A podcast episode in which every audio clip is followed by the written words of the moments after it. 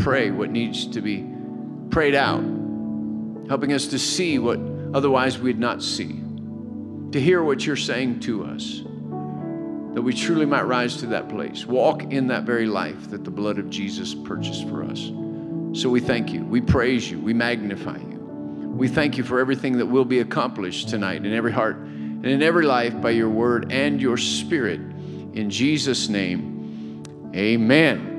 Amen. Good evening, church. Good evening, church. How are you this evening? Welcome. Praise the Lord. Greet three or four people around you. Tell them that you're glad that they're here tonight. And then you can be seated. Praise the Lord.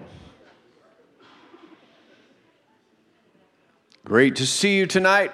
I have some information for you. You win. Praise the Lord. We might not know who else is winning or what's going on, but we know that we win, that we have the victory through our Lord Jesus Christ. And uh, praise the Lord. As Alan said, you know, we look at all these different sports analogies, but, uh, you know, Jesus is the greatest closer, finisher that ever lived, has more saves than anybody else. Praise the Lord. And uh, God is victorious. And so we're looking for victory. We're looking for the feeling of being on the winning team. And, uh, you know, in many different instances, people are, but we are on the winning team. That's just a fact. Read the end of the book, we win. Praise the Lord. And uh, that's it. So just want to make a couple announcements and then receive our local church tithes and offerings. Just let you know of things that are coming up. Uh, for your edification, Jesus placed uh, gifts in the body that we might be equipped, fully furnished for the work of ministry. And so in March, March 17th and 18th, the Hankins are going to be with us.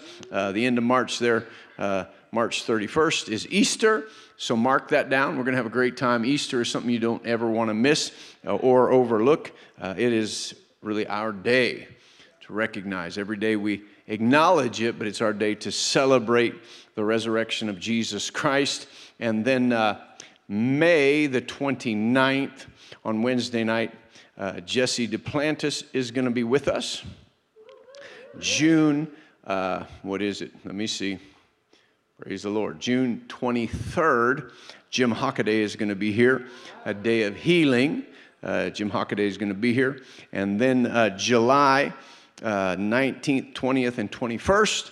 19th uh, and 20th are our men's Stand Tall Men's Conference on Friday night and Saturday morning. And then Saturday night, uh, invite your friends, tell everybody you know, uh, men and women alike, children, everybody. Um, we are going to have a night, an Awe of God night with John Bevere uh, on his Awe of God tour. And then Sunday morning, the 21st, Addison and Arden Bevere. Uh, they, they'll be speaking at the men's conference and they'll be doing Sunday morning on the 21st. So that's going to be an awesome weekend in July. And so, praise the Lord. I believe God has an awesome 2024. Amen. Who knows what it looks like around us, but God is preparing us for what He's prepared for us. So when we arrive at that place, we occupy it. It doesn't occupy us. And so uh, no matter what we look at, we will be fur- fully furnished and equipped for every good work that God brings our way. Amen?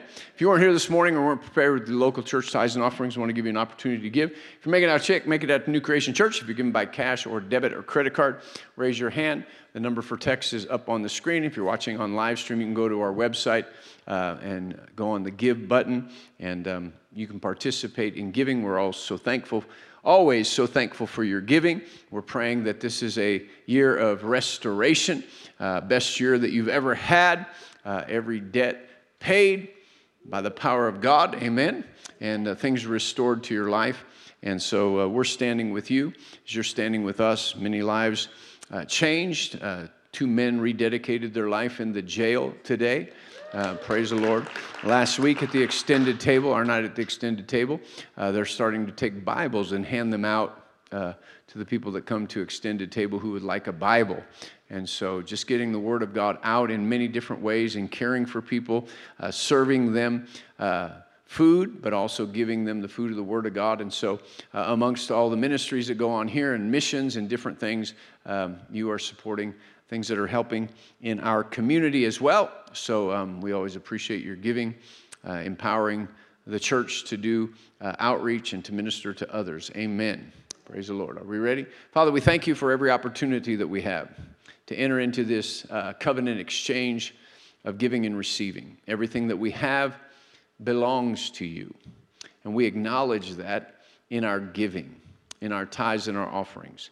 So, Father, as we do, we know by that covenant that everything that we have belongs to you, but also everything that you have belongs to us. So we thank you and we command the blessings of your word upon each and every one as they give. We thank you, Father, that you supply every need according to your riches in glory by Christ Jesus. I thank you that you give more seed to the sower, bread for food. You multiply the seed that they've sown, the fruit of their righteousness.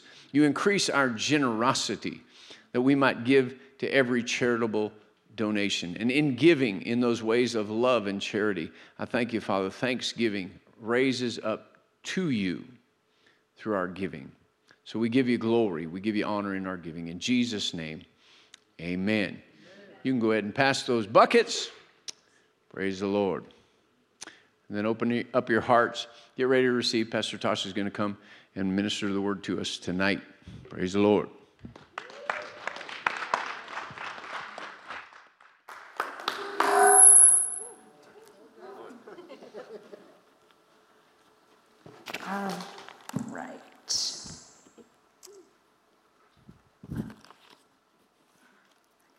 Stuff in order. It's a good night. you guys are in the right place at the right time. That's right. okay. I feel like something's hung up here. So, last time uh, we were together, we were talking about the Holy Spirit. We were talking about praying in other tongues, and we're going to continue on that tonight. And um, so, we're going to for a few weeks anyway, uh, because we're talking about revival, ready, set, revival. And this is a major part of revival and really bringing revival and connecting with God in a way that He wants us to. And so, as we look tonight, we're going to um, see different places in the book of Acts where uh, they spoke with other tongues. It wasn't just in the second chapter of Acts, but we're going to look at that. Um, let's pray before we get started. Father, we just thank you so much for this opportunity to grow and to learn. And we thank you for your word. And we pray that you'll increase us tonight. You'll increase us in understanding. You'll increase us in our uh, walk with you. You'll increase us in our prayer life. You'll increase us in knowledge and in the word. We thank you, Father God. When we have understanding of the word, then we can have confidence to go places with you. And so I just thank you that we'll grow in that tonight. And Father, we just open our hearts to all that you have for us. We open our our spirit up to receive the word, for the Holy Spirit to speak to us. And we thank you that He'll do that tonight, that He'll cause us, Father, to grow in every way, in spiritual things, that we can be that spiritual person that we desire to be, walking hand in hand with you, doing your will in the world. And we thank you for it, Lord. You've equipped us, you've given us power, and help us to grow in that tonight. In Jesus' name, amen. Amen. amen. So, last time we were together, we were talking about the Holy Spirit and how He is our counselor, helper, intercessor, advocate, strengthener, and standby. And He really is given to us as a gift, a gift to help us, to guide us, to show us. Uh, spiritual things and really to open up spiritual things for us. So, we talked about being baptized in the Holy Spirit and what that meant that they were literally pickled in the Spirit when they were baptized. We talked about different kinds of baptism, how there is a baptism into the body of Christ, and that's salvation. And then they were baptized in water, and that was that word bapto, which meant to be dunked in water, or, you know, you could d- baptize anything. You could baptize your cookie, your donut, whatever. But it means to be dunked and to be pulled back up but you, you might get wet, but you're going to dry out. But then there was another baptism that took place, and that was the baptism in the Holy Spirit. And that word baptizo was uh, even greater than just being wet and then drying out. It was actually being overwhelmed by the Spirit. It was being uh, through and through saturated with his presence. And so we saw that in the second chapter of Acts, they came and they were baptized in the Spirit and they received power. And what kind of power did they receive? Well, it was that dunamis power. It was power, ability, efficiency, and might from the Lord. It was His ability that was imparted to them, and it made them effective in everything that they did. They now had power to be witnesses, power to live, power to overcome, power to impart the anointing to others. So there was a power that came upon them. And it wasn't power to be weird. It wasn't power to, you know, just uh, act strange because of the Holy Spirit. No, it was power to change people's lives and to change their life. And so we can receive that same kind of power. And we looked and saw how when the Holy Spirit came, he came on the day of Pentecost, how it was fully fulfilled. Everything that the Lord had spoken of about Pentecost about harvest, about that feast that they celebrated, was now brought all together. And they were shown that this harvest wasn't just a spiritual uh, or a natural, sorry, harvest that they were celebrating, but there was a spiritual connotation to it. And Peter puts it all together, and that's where we're going to start tonight. In the book of Acts, Peter puts it all together, and he goes, Wait a minute, Joel talked about this. He talked about how this harvest is, is not just a natural thing, but it's a spiritual thing that God did. And God was pouring out abundance and He was pouring out restoration upon His people. So that's to catch us up where we are. So, why Pentecost? Because Pentecost was that day when uh, they celebrated the harvest. But now harvest takes on a whole new meaning in the New Testament. And we looked at that, how, uh, you know, Jesus even said the harvest is uh, uh plentiful, but the laborers are few. So, what? Pray the Lord of the harvest to send forth laborers. Do you know that's who we are? That's why we need the power. We need the power to be effective, efficient laborers in the harvest. And in the end time, when we talk about revival, the greatest revival is going to be a drawing of people to Him. So we are laborers in this harvest. And it's really a wonderful privilege that we have to work with the Lord in that way. So go with me over to Acts chapter 2. That's where we're going to pick up. We're going to talk about what happened in the upper room. That's the name of the message uh, tonight. What happened in the upper room and beyond? Because it went beyond the upper room. So, what happened in the upper room and beyond? Acts chapter 2 is where we're going. Acts chapter 2, starting, I think, let's see, in verse, let's just start from verse 1. And when the day of Pentecost had fully come, they were all assembled together in one place, and suddenly there came a sound from heaven like a rushing of a violent tempest blast, and it filled the whole house in which they were sitting. And I have the uh, amplified classic version of the Bible. So mine's going to have a little more words, but uh, if yours doesn't, that's okay. Just listen to this one, it'll expound even what you have. All right. So in verse uh, 3, it says, And there appeared to them tongues resembling fire, which were separated and distributed and settled on each of them. And we talked about this last week, how, or last time we were together, how the Holy Spirit came into the room resembling wind, sounding like wind, and resembling fire. So when he came in, he did not just come in a uh, little Bic lighter on their heads, and all of a sudden they appeared and they're like, hey, you got fire on your head. No, it wasn't like that. It was like he completely engulfed them. They were overwhelmed with the Spirit. They were filled, fully filled with the Holy Spirit. So, cloven meant that he came into the room and then he went this way and that way and this way and that way and settled on each one of them.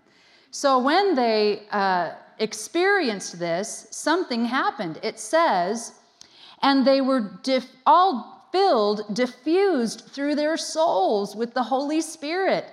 And they began to speak in other different foreign languages, tongues, as the Spirit kept giving them clear and loud expression in each tongue in appropriate words.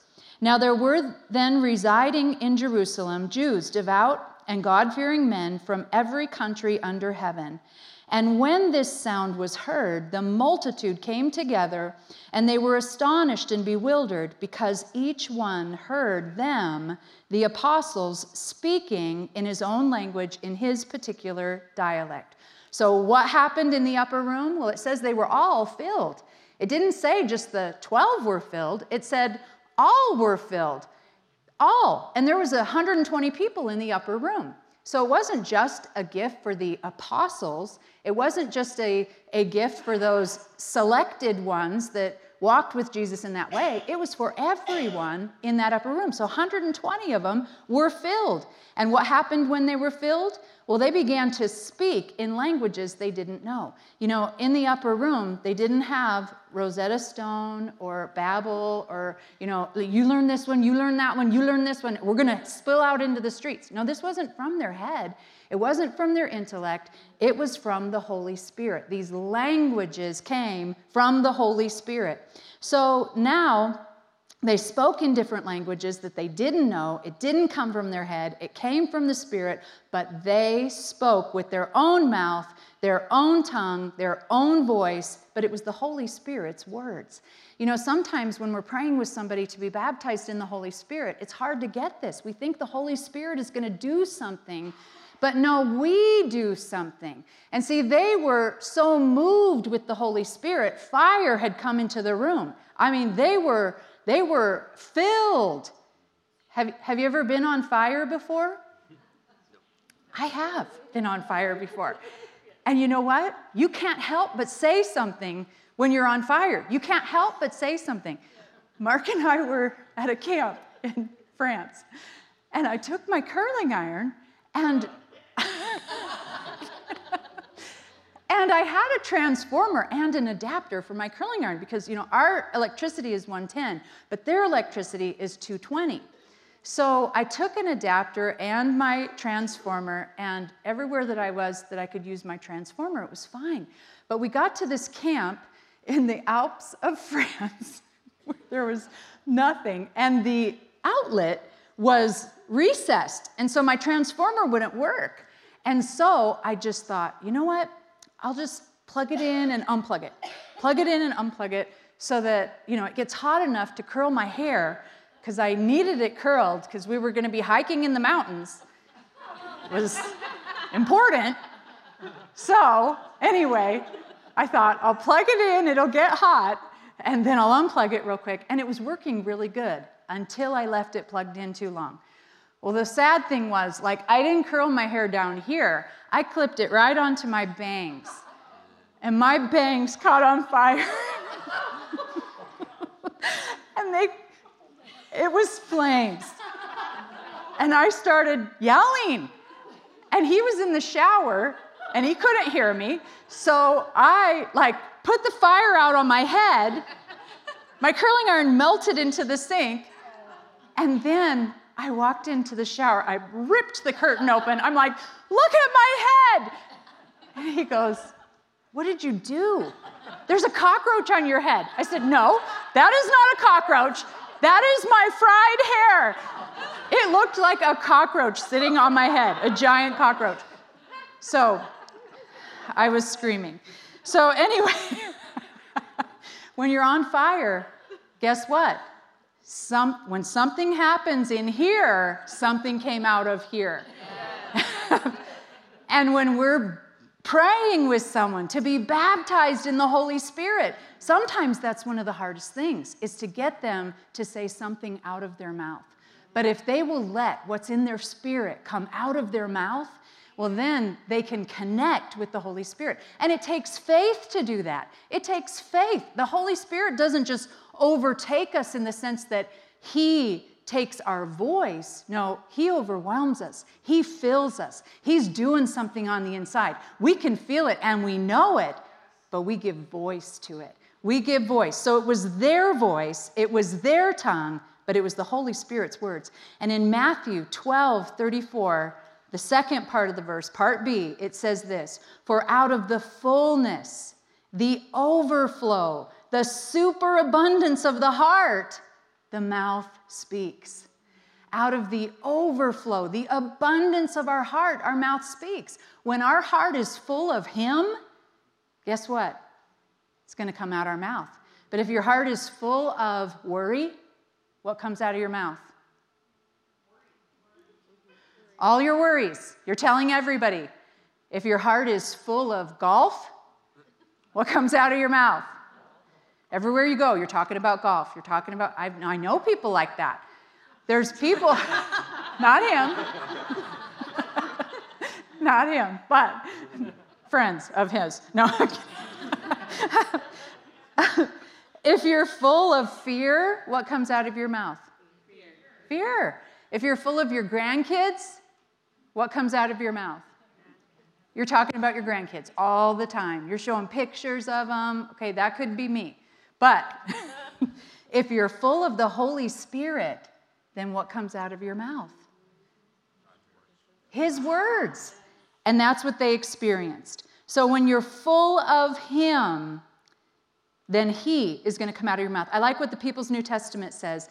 It says this about this verse it says, They were all filled with the Holy Spirit, and the disciples pres- present to be filled implies that the human spirit was overwhelmed by or immersed in the Holy Spirit. The baptism of the Spirit was not a sprinkling, but an outpouring that overwhelmed the human spirit, and they began to speak, for this was the beginning of speaking. This wasn't the only time this happened. This was the beginning of speaking. It was the birthday of the church. And this is what Rick Renner says about it. In Sparkling Gems, the second book, the red one, on June 14th, you will read this entry. It says, It was not until Acts chapter 2 that the disciples comprehended the greatness of the Holy Spirit's ability to empower believers to testify. The witness of the Spirit of Jesus Christ literally blasted out of their mouths as they hit the streets of Jerusalem, fully yielded to the Holy Spirit, in addition to supernaturally declaring the wonderful works of God in other languages. They proclaimed the word of God intelligently in their own language as well to a people that they had been afraid of the day before. I love that. Power for what? To be a witness. Power to be a witness. So, Acts chapter 2, back over to where we were, and let's see where we are. Uh, when this sound was heard, the multitude came together. They were astonished and bewildered because each one heard them. The apostles, oh, wait a minute. Uh, yeah, we talked about all the people being there. Okay, and when they heard the sound, the sound of them coming out, the multitude came together. They were astonished and bewildered because each one heard the apostles speaking in his own particular dialect. And they were beside themselves with amazement, saying, Are not all these who are talking Galileans? They knew where they were from. And then it says, And how is it that we each of us hear our own particular dialect to which we were born. Parthians and Medes and Elamites and inhabitants of Mesopotamia, Judea and Cappadocia, Pontus and the provinces of Asia, Perga and Pamphylia, Egypt and all the parts of Libya around Cyrene, and the transient residents from Rome, both Jews and proselytes to Judaism from other regions, Cretans and Arabians too, we all hear them speaking in our own native tongue and telling of the mighty works of God. And all were beside themselves with amazement and were puzzled and bewildered, saying to one another, What then can this mean? What can this mean? What's going on here? Well, Peter stood up and he says, I tell you, I'll tell you what it means. And he began to tell them about how Jesus came. And Jesus sent the Holy Spirit. And the Holy Spirit came because God loved them so much. And he wanted a restoration in their lives. So the Father, the Son, and the Holy Spirit, he begins to talk about and tell about them. And not only that, he tells them, Oh, yeah, now I get it. This is what Joel prophesied. And it says here, let's see, uh, all were beside themselves. What can this mean? But others made a joke of it and derisively said, in verse 13, they are simply drunk on full and full of sweet, intoxicating wine. Do you know when they were full of the Spirit, they didn't know what else to liken it to, and so they thought they were full of a spirit. But it wasn't a spirit, it was the Spirit. And so they had no reference. They said, oh, they must be drunk. But have you ever been drunk and it made you speak in other tongues? I don't think that that happens. so here, uh, they were trying to give reference to it, but there was none. And Peter stands up and he says, This is what it is, guys. In verse 14, Peter, standing up with the eleven, raised his voice and addressed them You Jews and you residents of Jerusalem, let this be explained to you that you will know and understand. Listen closely to what I have to say. For these men are not drunk as you imagine, for it's only the third hour or 9 a.m. of the day. But instead, this is the beginning of what was spoken through the prophet Joel. What did Joel say? In verse 17, and it shall come to pass in the last days, God declares that I will pour out my spirit upon all mankind, and your sons and your daughters shall prophesy, telling forth divine counsel. And your young men shall see visions, divinely granted appearances, and your old men shall dream divinely suggested dreams. Yes, and on my men servants, also on my maidservants. In those days I will pour out my spirit, and they shall prophesy, telling forth the divine counsels and predicting future events pertaining especially to God's kingdom. And I will show wonders in the sky above and signs on the earth beneath blood and fire and smoking vapor. And then the sun shall be turned into darkness and the moon into blood before the obvious day of the Lord comes, and the great and notable and conspicuous and renowned day. And it shall be that whoever shall call upon the name of the Lord, invoking, adoring, and worshiping the Lord Christ, shall be saved. And then he began to address them personally, you men of Israel. And then he brought them even closer. In verse 29, he calls them brothers. And then he brought them even closer than that. He said, Now here is what you need to do. They asked, What do we do? And he said, This is what you need to do. You need to repent in verse 18. And it says, or 38, excuse me. And Peter answered them, Repent, change your views, and purify and purpose, sorry, to accept the will of God in your inner selves instead of rejecting it, and be baptized, every one of you, in the name of Jesus for the forgiveness and the release from your sins, and you shall receive the gift of the Holy Spirit. See, he says he's a gift to us. He is a gift. And if you've received the baptism of the Holy Spirit, you know what a gift he is in our life. And it says in verse 39 For the promise of the Holy Spirit is to and for you, your children, and for those who are, for all that are far away, even to and for as many as the Lord God invites to come to himself. Wow. Who can pray and speak in other tongues and be baptized in the Holy Spirit? Well, according to Peter, anyone, really, anyone. He says, the promise of the Holy Spirit is to and for you.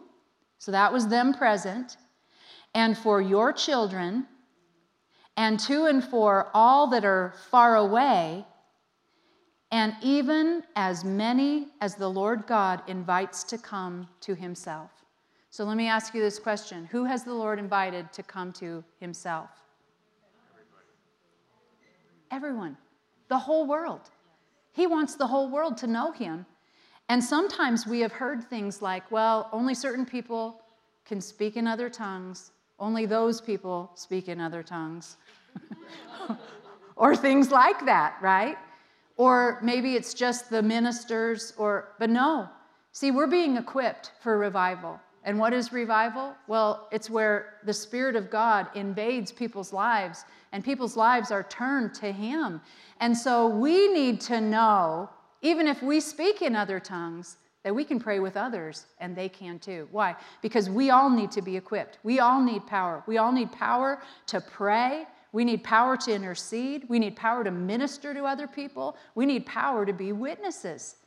So here it's so clear and it doesn't limit, it doesn't exclude, and it says that uh, all were included in this invitation. And then in verse 40, it goes on, it says, And Peter solemnly and earnestly witnessed, testified, and admonished and exhorted with much more continuous speaking, and warned and reproved and advised and encouraged them, saying, Be saved from this crooked, perverse, wicked, uh, unjust generation. Therefore, those who accepted and welcomed his message were baptized, and there were added that day about 3,000 souls. Wow, I love that. On the birthday of the church, they had 3,000 people that came to know Jesus and receive him. And it says, and they steadfastly persevered, devoting themselves constantly to the instruction and fellowship of the apostles to the breaking of bread, including the Lord's Supper and prayers. And a sense of awe and reverence, fear came upon every soul. Many wonders and signs were performed through the apostles and special messengers. And those who believed, who adhered to, trusted in, relied on Jesus, were united together, and, and they had everything in common. And they sold their possessions and their land and their property, their move, movable goods, and distributed the price among all according as any had need. And day after day, they regularly assembled in the temple with united purpose. And in their homes, they broke bread, including the Lord's Supper. They partook of their food with gladness and simplicity of heart, constantly praising God and being in favor, goodwill, with the people, the Lord kept adding to their number daily those who were being saved. So they continued. They continued in prayer, they continued in uh, building the church. Rick Renner says this in Sparkling Gems, the red one, in April 7th entry. It says this The word power is from the well known Greek word dunamis, which describes power or ability. But very often, the classical Greek and in the Old Testament Septuagint, the word dunamis was also used to depict the assembled forces of an army whose combined strength enabled them to achieve unrivaled victories. You know why they needed power in the New Testament? Because this was the birthday of the church, and it was going to go from here into all the world. And they needed that power to start the church, but they needed it to start the church. We need that power to continue. We need that power now to grow the church, to bring people into the kingdom. We need the same power. And it's the same. We meet, we love Him, we worship Him, we pray, and we go out. And it's the same thing that they did. So he goes on and he says this he says, These troops were so strong that they simply could not be resisted. But in addition, we find in classical Greek and the Septuagint that the word dunamis can also be described as a power that is inherent in a certain aspect of nature. For example, the power of a hurricane would be described as dunamis power because of this power so mighty that it is impossible to resist or impossible to defeat. You know why the church hasn't been defeated? you know why the, the Bible has never been buried and banned and can't be read anymore? Because there are people praying. Because God is in this and He's in that, and we have power to be a witness. I love what Gill's exposition of the entire Bible, it's a commentary, says.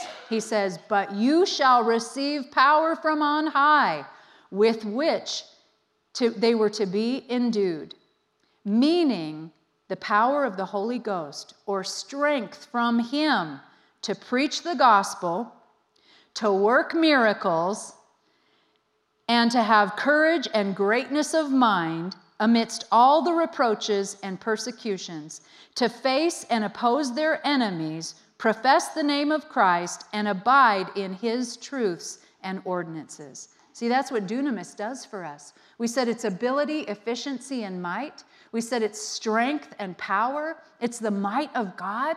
It causes us to have this strength to be able to operate as a hurricane, as an army, as one who has greatness of mind and courage, as one who cannot uh, be put under because of persecution or reproach. That p- empowers us to live the life that we are supposed to live in Him. And then he goes on and he says, The Lord gives this power to them to understand that they must expect labor, service, affliction, and trials, which would require power and strength, but they have it. Wow, I love that. So, you know, before when I've been talking about praying in the Holy Spirit, I said it turns our bedtime prayers into end time prayers. Because, you know, bedtime prayers, we think of all the things, you know, bless mommy and daddy, bless grandma and grandpa, bless, and we pray with our kids, you know, bedtime prayers, but we do those same kind of prayers. Bless my family, bless this, pray about all of our needs. But see, we don't know how to pray out into the future until we're baptized in the Holy Spirit and we begin to connect with the heart of God. And when we do that, we pray out mysteries. We pray out things that are from His heart, not just from our heart. So there's so much power in it. They persevered and they devoted themselves constantly to instruction and to prayers. What kind of prayers do you think that they devoted themselves to? Since they were baptized in the Spirit, almost every time from this point forward, I imagine that they were praying in the Spirit. I imagine that they were praying in other tongues. We're going to go to a scripture when Peter saw the sheet come down from heaven. I imagine he was praying in other tongues when that happened. Things were opened up as they continued in prayer. So, not only does it lead us to know that those people, those 3,000 were saved, but also that they were baptized in the Holy Spirit too. So now we have this happening not just for 12 and not just for 120, but now for 3,000. So there's a whole bunch of people that are baptized in the Holy Spirit. This is a pattern that begins uh, here and continues throughout the New Testament. In five different places, we see people that are baptized in the Holy Spirit. Eh, they are first saved, and then they're baptized in the Holy Spirit. It's a first experience receiving Jesus, and a second experience being baptized in the Holy Spirit. And so it's a pattern that starts here and it continues. So in Acts uh, 1, um, we see that Jesus told them to go, to be baptized, but sometimes we have the question were the disciples saved? Were they saved? Did they get saved first? Well, absolutely. In John chapter 20, verse 21, the Bible tells us this it says, Then Jesus said to them again, Peace be to you, just as the Father has sent me forth, so I am sending you. And having said this, he breathed on them and he said to them, Receive the Holy Spirit. Now, this is the place where the disciples were saved. They received the Holy Spirit. Do you know when we're saved? We receive the Holy Spirit. Sometimes that's why it's confusing. That's why we're talking about the different kinds of baptism. Baptism into the body of Christ is being saved.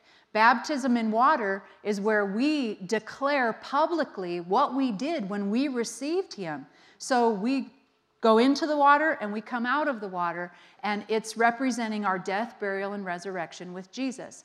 But that's the infilling of the Holy Spirit. So now, when we talk about the baptism of the Holy Spirit, we're talking about the immersion or Him upon us. So there's two different things that we're talking about, but it's a pattern throughout the New Testament that they were saved and then baptized in the Holy Spirit. So let's go over to the next place where we see this. Now, this is one year after the book, uh, uh, the second chapter of Acts. This is one year after, and it's Acts 8. Tonight, this is what we're going to do the rest of the evening. We're going to look at these five places. And you know, this really helps us because we have a lot of questions and people have a lot of questions. And when we're equipped to answer their questions, and when we're equipped uh, with the Word of God, then we have more confidence with praying with Him. So when we're equipped to answer other people's questions, then we can help them to go further in Him. So here it is in Acts 8 5. That's where we're going. Now, Power is important. In John 14, 12, and I'm just going to read this one to you, it says, I assure you, most solemnly I tell you, if anyone steadfastly believes in me, he himself will be able to do the things that I do, and he will even do greater things than these because I go to the Father. Why did Jesus say, I need you to go to Jerusalem and I need you to wait for the power of the Holy Spirit? Luke says it this way to be endued with power from on high. Why did he say that? Because they needed that power to do everything that they were doing. And that's why now in the New Testament we see it wasn't just those on the, the uh, day of Pentecost, there are others. It continues. So in Acts chapter 8, verse 5, they're going to the city of Samaria, and it says, um, oh, is this the one I'm thinking? Oh, I'm in 9. Okay, sorry. 8 5. And it says this it says, actually in 4. It says, Now those who were scattered abroad went about throughout the land from place to place, preaching glad tidings of the word and the doctrine concerning the attainment through Christ of salvation in the kingdom of God. Philip, the deacon, not the apostle, and they make it clear to say that. So now it's Philip. Philip, the deacon, was uh, ministering, says, went down to the city of Samaria and proclaimed Christ, the Messiah, to them, to the people. And great crowds of people with one accord listened to and heeded what was said by Philip as they heard him and they watched the miracles and the wonders which he kept performing. For foul spirits came out of many who were possessed by them, screaming and shouting with a loud voice, and many who were suffering from palsy were and were, or were crippled were restored to health, and there was a great rejoicing in that city. But there was a man named Simon who had formerly practiced magic arts in the city to the utter amazement of the Samaritan nation, claiming that he himself was extraordinary and a distinguished person. Wow. and they all paid earnest attention to him from the least to the greatest, saying, This man is that exhibition of the power of God, which is called great and intense. And they were attentive and made much of him because for a long time he had amazed and bewildered and dazzled them with his skill and magic arts. But when they believed the good news, the gospel about the kingdom of God, and the name of Jesus Christ the Messiah, as Philip preached it, they were baptized, both men and women. Now, this is that word bapto. They were born again and they were baptized in water. Even Simon himself believed and adhered to and trusted in and relied on the teaching of Philip. And after being baptized, devoted himself constantly to him. So even Simon got saved. That was awesome. And then, seeing the signs and miracles of great power which were being performed, he was utterly amazed. So the amazing one was now amazed. so now, when the apostles, the special messengers at Jerusalem, heard that the country of Samaria had accepted and welcomed the word, they sent Peter and John to them. And they came down and they prayed for the Samaritans that they might receive the Holy Spirit. So they were saved, and now they're about to receive the Holy Spirit. Peter and John have come, and that's exactly what they're praying for them about. So they said, Those guys are saved, but they need that power so that they can pray with others. So then it says in verse 16, For he had not yet fallen upon any of them, but they had only been baptized into the name of the Lord Jesus. Then the apostles laid their hands on them one by one, and they received the Holy Spirit. So it says they received him, they were saved, and now they are baptized in the Holy Spirit. And it goes on with the story. It says, however, when Simon saw that the Holy Spirit was imparted through the laying on of the apostles' hands, he brought money and offered it to them, saying, Grant me also this power and authority, in order that anyone whom I place my hands on may receive the Holy Spirit. See, he wants this amazing gift because he has been amazing people for a long time. And now God is amazing him, and he wants this. And so it says, But Peter said to him, Destruction overtake your money and you because you imagined that you could obtain the free gift of God with money. You have neither part nor lot in this matter. That's a very interesting word, matter, there, because when you look it up in the Greek, it's the Greek word logos. Now we know that word logos. Logos means word, it means speech, it means discourse. So what Simon saw that was so amazing to him when they were prayed for to receive the Holy Spirit and they were baptized in the Holy Spirit and they received Him was something that was able to be seen and not only seen but heard. So they said, you, Your heart is not right in this matter.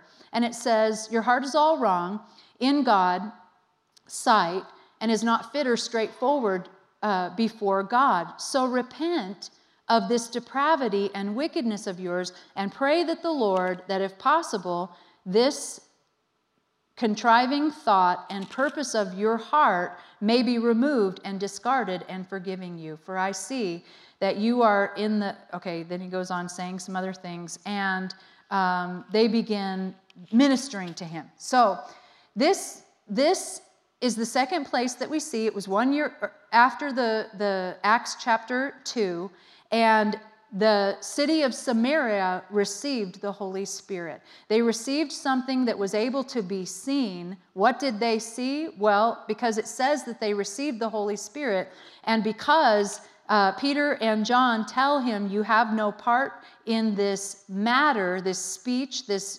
discourse, this logos. We know that it was the Holy Spirit. But here's another place as well.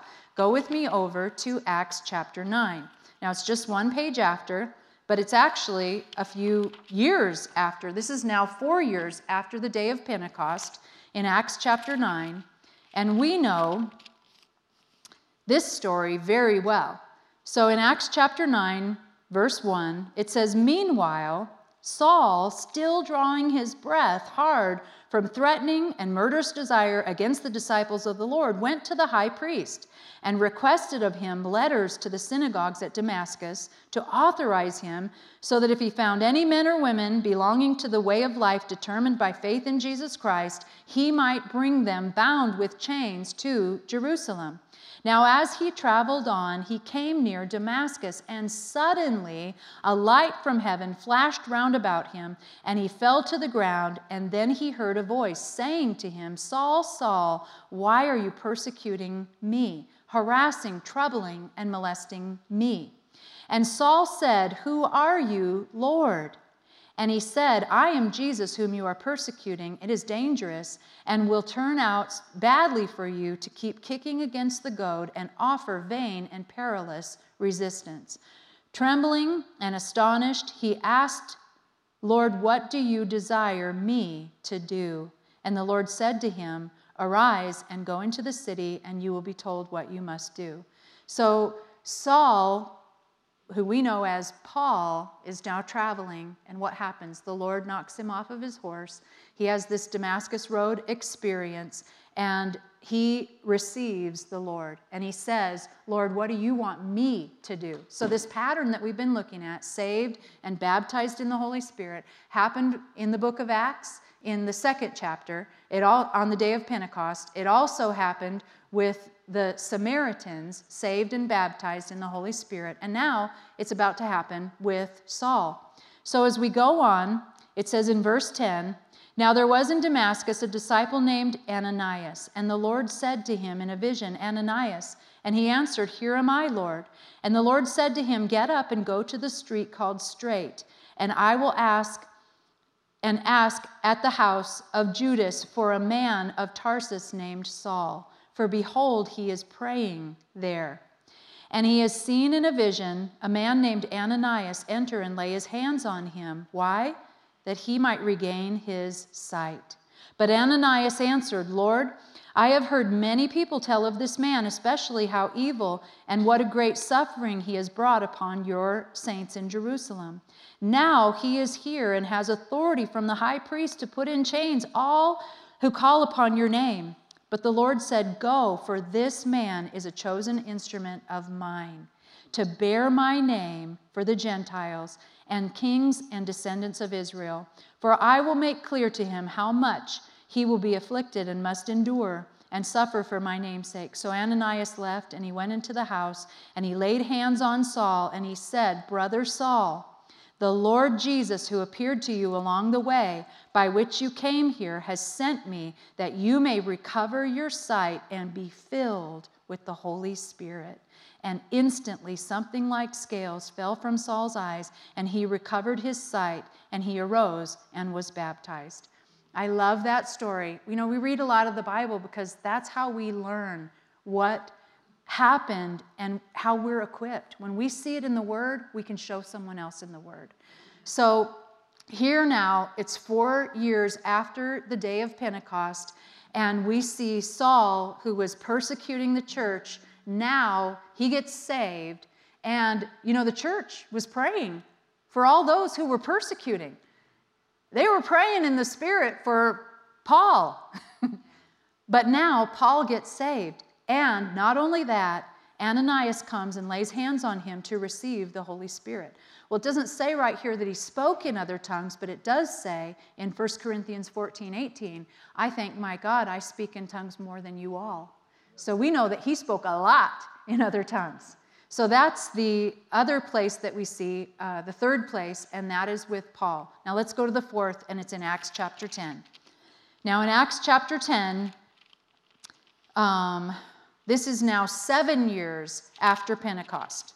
In Acts chapter 10, we know the story. Peter is praying. Peter uh, has the Lord appear to him, and sheets come down, and all of these creatures and things are on those sheets. And the Lord tells Peter, What God has cleansed and pronounced clean, do not uh, you say is defiled and profane, and call common or unhallowed or unclean anymore.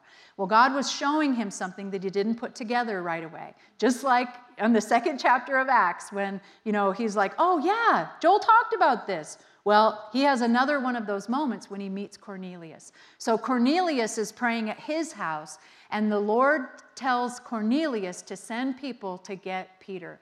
So Peter has people appear at his door, and the Lord tells Peter as he's praying this vision. And then he tells him, Two people are coming, and I want you to go with them, and I want you to go to that place. It's of me. So Peter is now equipped, and he is going. So it says, let's see. Uh, Peter invited those two men in to spend the night, and in verse 24 it says this And on the following day they entered Caesarea. Cornelius was waiting and expecting them, and he had invited together all of his relatives and intimate friends. And as Peter arrived, Cornelius met him, and falling down at his feet, he made obeisance, or he worshiped him. Peter says, Get up, I'm just a regular guy, just like you. And so then Peter began to speak to them. Peter's trying to figure out why he is there. Well, then we jump over to, let's see, verse. Oh, I turned too many pages. I turned a lot of pages, sorry. Okay, to verse uh, 33. So at once, Cornelius says, As soon as the Lord told me, I sent for you, and you, being a Jew, have done a kind and courteous and handsome thing in coming. Now then, we are all present in the sight of God to listen to what you have instructed by the Lord to say. Oh, wow. So Peter's like, hmm, what am I supposed to say?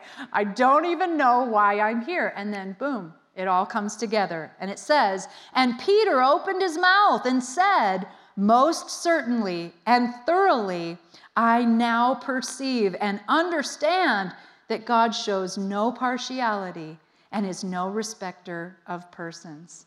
So now Peter gets it. He goes, Oh, wow, I'm to preach the gospel to you guys. You know, this is the, the beginning of the gospel going to the Gentiles. And not only does the gospel come, the Holy Spirit comes too in the baptism of the Holy Spirit. So he's going to fill them and he's going to come upon them. So then we jump over here to verse 43, and it says, to him, all the prophets testify and bear witness that everyone who believes in him, adheres to, and trusts and relies on him, giving himself up to him, receives forgiveness of sins through his name. While Peter was yet still speaking these words, the Holy Spirit fell on all who were listening to the message.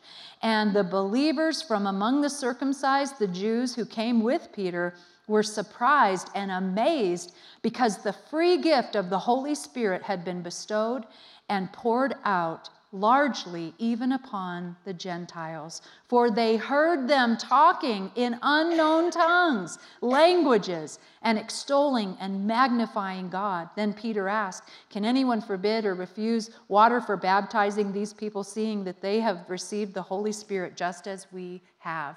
So they were saved when he preached the gospel to them, they received Jesus into their heart. They received the message, and at the same time they received him, they, at the same time Peter was even speaking, they were baptized in the Holy Spirit. I love that. The pattern continues saved and baptized. And you know, some of us, when we were saved, we got baptized immediately. But if we didn't, it's not too late. we can be baptized in the Holy Spirit and we can pray in other tongues. Okay, Acts 19, this is another one. This is number five, Acts 19. And now this is 23 years from the day of Pentecost. So, why are we looking at all of these? Because sometimes people will say, oh, that happened on the day of Pentecost, but when those apostles died, that was over. Not true. Not true. Sometimes people will say, well, yeah, that was to start the church. And they needed it to start the church. So that happened in the, in the beginning. But after that, it didn't happen anymore. Oh, no. Not true. It happened some more, a lot more. And this is now 23 years past the day of Pentecost. So in Acts chapter 19, it says this in verse 1. While Apollos was in Corinth, Paul went through the uh, upper inland districts and came down to Ephesus. And he found some disciples. And he asked them, Did you receive the Holy Spirit when you believed on the Lord Jesus Christ? And they said, No. We haven't even heard that there is a Holy Spirit. Do you know that there's a lot of people today that are still not knowing that there is a Holy Spirit? But He's here and He wants to be an active part of our everyday life. So they said, We haven't even heard. And then he asked, Into what baptism were you baptized? And they said, Into John's baptism, which was a baptism of repentance. And so it says, and Paul said, John baptized with baptism of repentance, continually telling the people that they should believe in the one who was to come after him. That is, Jesus having a conviction, a full, joyful trust in Him. He is Christ, the Messiah, and being obedient to Him. And on hearing this, they were baptized again, this time in the name of the Lord Jesus. And as Paul laid hands upon them, the Holy Spirit came on them, and they spoke in foreign, unknown tongues, languages, and prophesied and there were about 12 of them in all. So I love this. It continues. This gift of tongues did not pass away with the disciples. It did not pass away with the early church. In fact, those of us who pray in other tongues know that it is still for now. But you as one who does is and, and a believer in him, you are commissioned to go out and to tell others about this wonderful gift of the Holy Spirit. And when we do, they can have the same power. So, praying in other tongues is the initial evidence of the baptism of the Holy Spirit. So, sometimes people will say, and Brother Hagin said this it's the gateway into the supernatural, and I love that. Um, sometimes people will say, Well, I have the Holy Spirit because I've been saved. He lives on the inside of me. I have the Holy Spirit already. And that is true. You do have the Holy Spirit. You are not baptized in the Holy Spirit, though. Who has heard of Smith Wigglesworth? Okay, so many of us have. Smith Wigglesworth was one who argued and argued and argued and said, I don't need to pray in other tongues because I have the Holy Spirit. When I received the Holy Spirit, when you read his book, um, Smith Wigglesworth, and it's called About the Holy Spirit, it's that white cover with the big blue Holy Spirit letters. He will say this over and over. He says, I argued with people and I argued with people. I have the Holy Spirit. I have all the Holy Spirit I need. When I received uh, the, the Lord into my life, my tongue was set free. He, he was tongue tied. Well, his tongue was set free. He said, I all of a sudden had an inspiration to preach, and he said, I know that that was the Holy Spirit. Well, it was. It was his anointing in his life. But then he started hearing about how people were baptized in the Holy Spirit. Well, he decided to go and check it out. And so when he went to the meeting, they, they were almost sorry that he came, he says in his testimony. He said, I kept arguing with them, I kept telling them things, I kept, he said, and then the very last day of being at the meeting, he says um, he received about he was so hungry and thirsty for god. That's what he said. I was so hungry and thirsty for god that i wasn't going to leave without tongues. And so this is his testimony. Um, it says uh, Smith Wigglesworth would argue with people that he was already filled with the Holy Ghost. And then he heard that Christians were speaking in tongues in a local Episcopal church, and he went to see about it. He found that the pastor and his wife had received the baptism of the Holy, Holy Ghost. Many church members, as well as others from all over Europe, had received this New Testament experience. The pastor and his wife asked Wigglesworth, Have you received the Holy Ghost? Wigglesworth replied, Yes. Then they asked, Did you speak with tongues when you were filled? Wigglesworth said, No, but I'm just as much filled with the Holy Ghost as you are. Wigglesworth was so adamant about it that he almost disrupted all of the meetings. Wigglesworth finally went to the parsonage or the rectory. This was his last night of being in these meetings to get the Episcopal pastor to pray for him to receive the Holy Ghost. But the pastor wasn't there, so the pastor's wife said, I will pray for you. Wigglesworth replied, Just pray for me that I get the tongues. She said, No, you don't want the tongues. You want the Holy Ghost. The tongues will take care of themselves. He said, I have the Holy Ghost. he was going on with the same argument. She said, Never mind, kneel down here. She was tired of arguing with him. So he knelt down and he laid, she laid hands on his head. And he said that when she laid hands on him, the Holy Ghost power came upon him, just as when, just then there was an interruption and she left the room. Pulling the door closed, Wigglesworth wouldn't, so wouldn't be, he wouldn't be disturbed. He says in his uh, testimony, too, which it's not in this part, he says, which was actually the best thing that could have happened. He said, because I was alone with God at that moment. And th- that's exactly what he needed. As the power of God came upon him, God gave him a vision.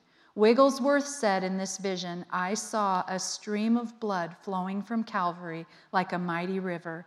I saw myself in that stream. I began to cry out, Clean, clean, clean.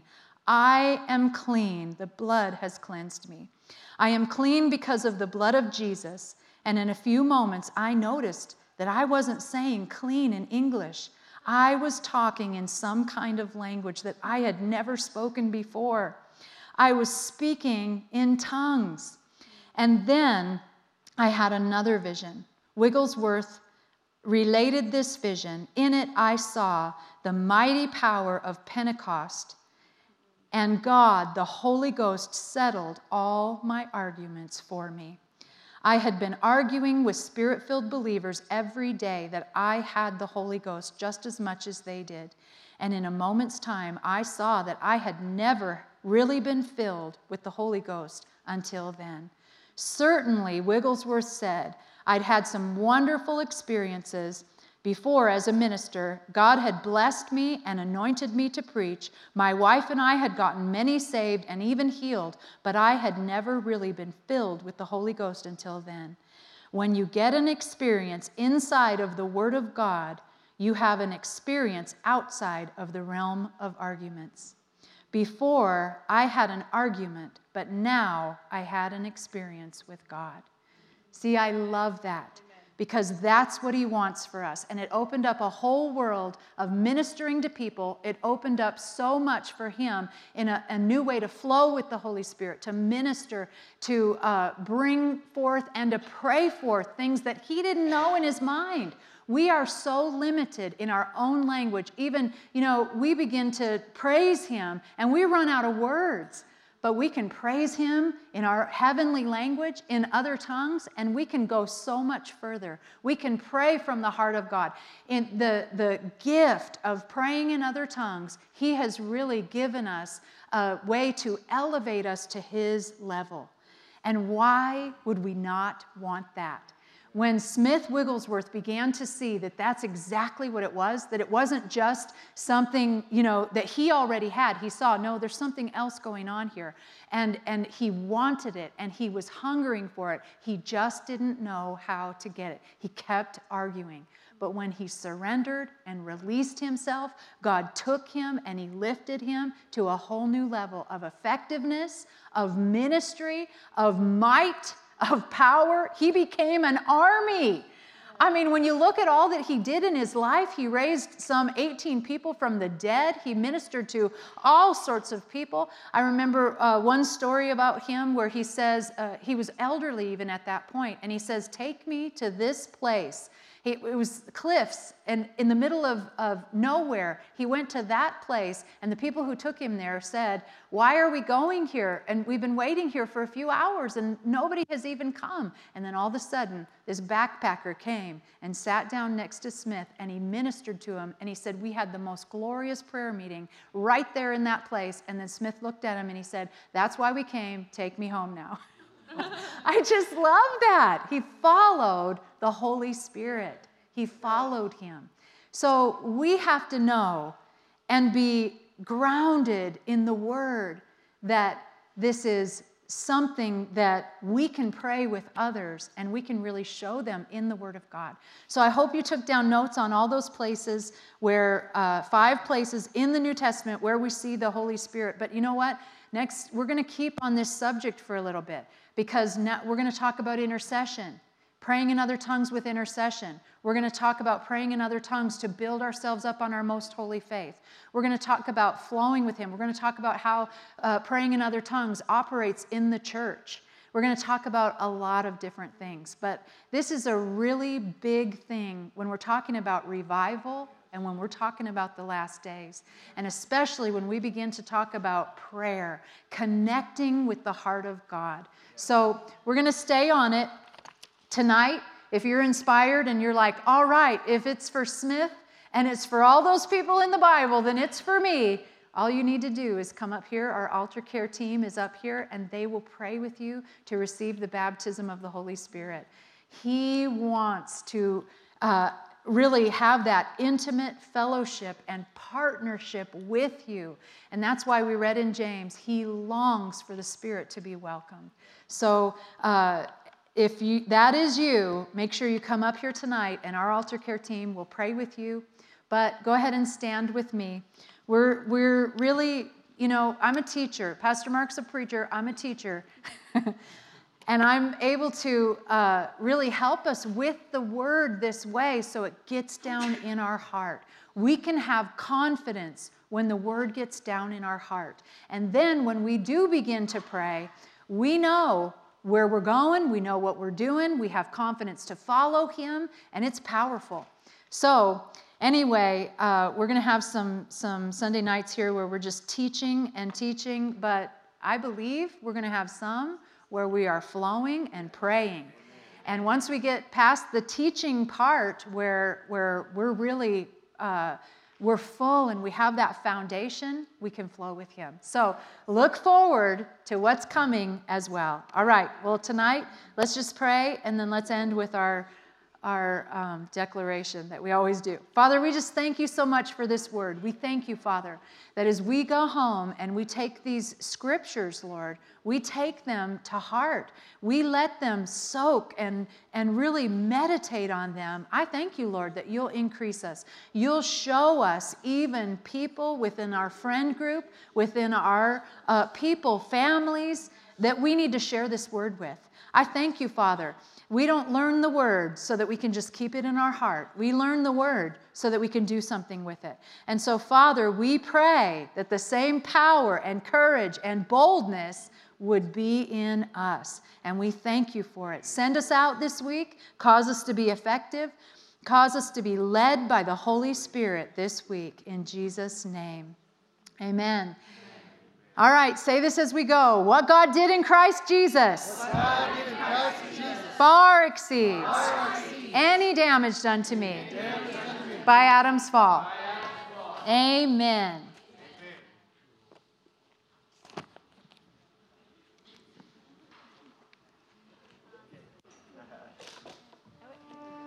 Yeah.